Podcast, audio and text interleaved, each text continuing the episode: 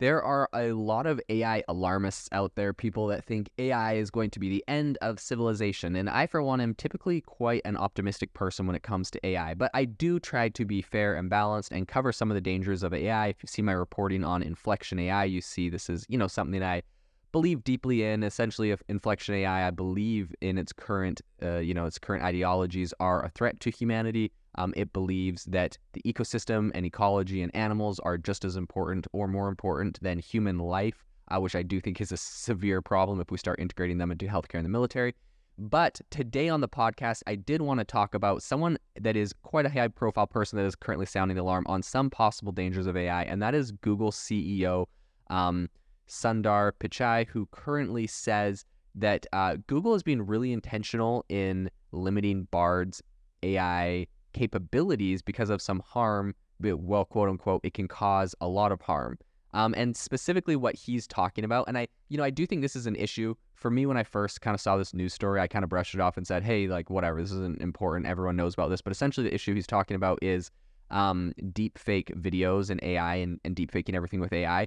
And for myself, I've tried out enough AI tools that at this point, I like, I don't really trust any audio, video, or image I see online unless there's credible sources backing up, you know, where it came from. Um, and and I think social media kind of amplifies this. I want to talk about what he specifically sees issues with and some solutions I believe we'll see in the industry.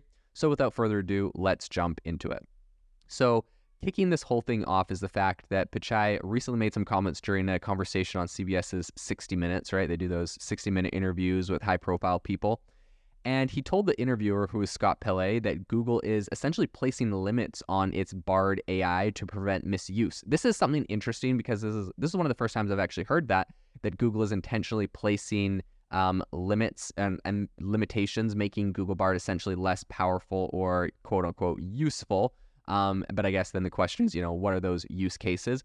But he's he he says, quote, it will be possible with AI to create, you know, a video easily where it could be Scott saying something or me saying something that we never said, um, and it looks and it could look accurate. But you know, on a societal scale, it could cause a lot of harm.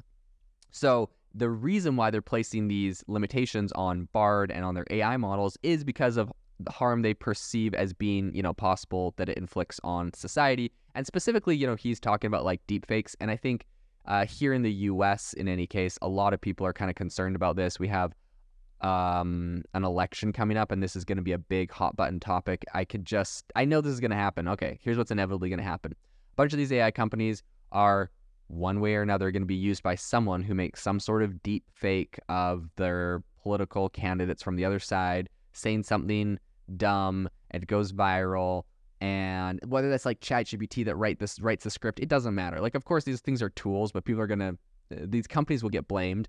Um, after the election happens, the opposing party, whoever lost, is gonna find out cases that the AI was used to deep fake, you know, their candidates, and they're gonna say that's why we lost the election.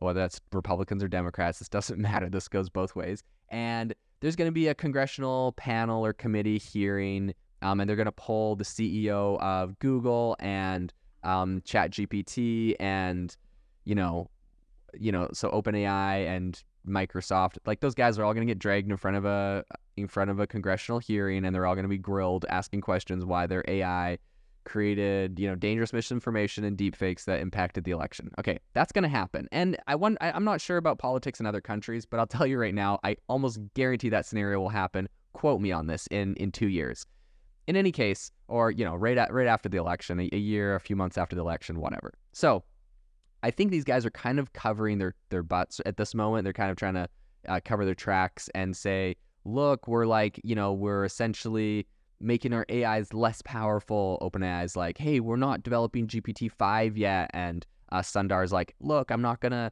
you know, make Bard as powerful as it could be because of, you know, we're we're aware of this issue. And so even if something does happen, well, not if, but when inevitably one of these tools are used for um, you know, writing the script for a deep fake video or making an image or a video or whatever, inevitably when that happens, um, these guys are going to say, look, we knew there's a possibility. We put safeguards in place, somehow got around it. We're really sorry, but we were trying back then and we're trying now. We're going to do better, blah, blah, blah, blah. That's just what's going to happen. So I think that's one issue that these guys see like from a uh, from a political perspective because they know that these uh, the political parties have the ability and have kind of lobbied or threatened in the past to you know break up their companies. Google is currently in an antitrust lawsuit for some acquisitions they made with Google Ads. Uh, Meta was threatened quite extensively um, before I, I, believe the last election that you know uh, Democrats specifically said they were considering breaking up uh, Facebook, WhatsApp, and Instagram. Uh, you don't really hear a lot of talk about that anymore. Not sure quite what the reason for that is, but it seems that Meta's okay now. We're not worried about them. Um, but these companies, and, and yeah, I bring up Meta because obviously they have a massive AI play. This is all going to be pretty um, pretty on point for them, pretty relevant for them. But in any case, this is what they're worried about. Um, and so I think this is where they're kind of uh, they're they're kind of trying to watch themselves. And it's interesting in this interview, Pelley, who's interviewing him, he said, "Is Bard safe for society?" To which he got the response, "The way that we've launched it today as an experiment in a limited way, I think so. But we have, um, but we all have to be responsible in each step along the way." This is like this is this is kind of funny. He's like, "How we launched it today? It's an experiment in a limited way. Like all of the." you know, he, he's trying to give all of the disclaimers possible to say, look, this thing is new, experimental. Um, you know, don't mind that we're to roll it out to a billion people. Whatever. I'm actually not mad about it. I think it's awesome. I just think it's funny that they all have to be so apologetic. Not funny. I mean, right? There's some seriousness to it, right? But uh, yeah, it's just a lot of politics involved with AI right now. I think it's got the power to disrupt all industries, a lot of people's jobs are impacted, and so they're they're trying to be as diplomatic as possible. That might be a better word than you know political. It's they're just trying to be as diplomatic as possible. So he did say that's one part of it. One part is also that we get the user feedback and we can develop more robust safety layers before we build, before we deploy more capable models. So I think currently the AI models are already ca- like capable of generating fake info. We've seen, um, you know, pictures go viral that came out of Midjourney of the Pope in the puffer jacket and Donald Trump getting arrested by the police in New York, where they're like attacking him and he's trying to fight his way out. These, these things get these things go viral. Um, it's it's already quite capable of doing that. And then I think you know right now there's the whole problem of um, you know, audio files now being super easy to clone someone's voice using something like Eleven Labs or um, apparently, you know, there's new tools that came out of, I believe, Meta that make it so you can clone someone's voice with two seconds of audio. So, like, there's a lot of stuff that's going to happen that obviously makes it a lot easier to deepfake a video when you have a flawless voice of them. Um, and so Pichai, he also went on to say that Google does not always fully understand the answers that Bard's AI provides um, offering an example of the program appearing to teach itself Bengali despite not being trained for it, which is super, super interesting, right? So, like, Google did not train um, Bard to speak Bengali. There wasn't a lot of texts. I don't. I don't think there's any Bengali texts incorporated into the um, training model necessarily, and somehow it appeared to teach itself Bengali, which it was not trained for. So there's like a lot of things they don't understand about these AI models, and I think that's another reason why they're they're trying to be diplomatic and cover their tracks and give all the disclaimers is they don't necessarily know what will come out of this. And of course, there's the aspect where they're like, yeah, we're worried about deepfakes, but like, let's be real, deepfakes are a human going and making a deepfake, and like anyone, like with with AI where it's at today, a, a hacker group in Russia can go spin up some sort of AI models that can create deepfakes or harness technology to do it, or I'm you know, a political group in America. Let's be honest, not everything is hacker groups in Russia, although those are exciting boogeymen. But like China, just as likely, groups within America itself, um, groups within any country doing this for any country um, can spin these things up. And so I think that's less scary. Like humans are going to just do that. People are going to do that. That is what it is. I think what's slightly more alarming in this entire conversation, in this entire discussion, is that last sentence there where Pichai talks about the fact that Google's Bard has taught itself things that it was not trained to teach itself. And I think that's what, in my opinion, is a little bit more alarming um, than how people use it for fraud or whatever, because people are already used doing, you know, fraud. That's already an existing thing. If it gets more prevalent or worse, of course, that's not good, but it's already exists. This, though, is something new. Like if the AI model is teaching itself something new, it's concerning what it could teach itself um, especially if it has, you know, dangerous ideologies that all of a sudden it starts to adopt or incorporate.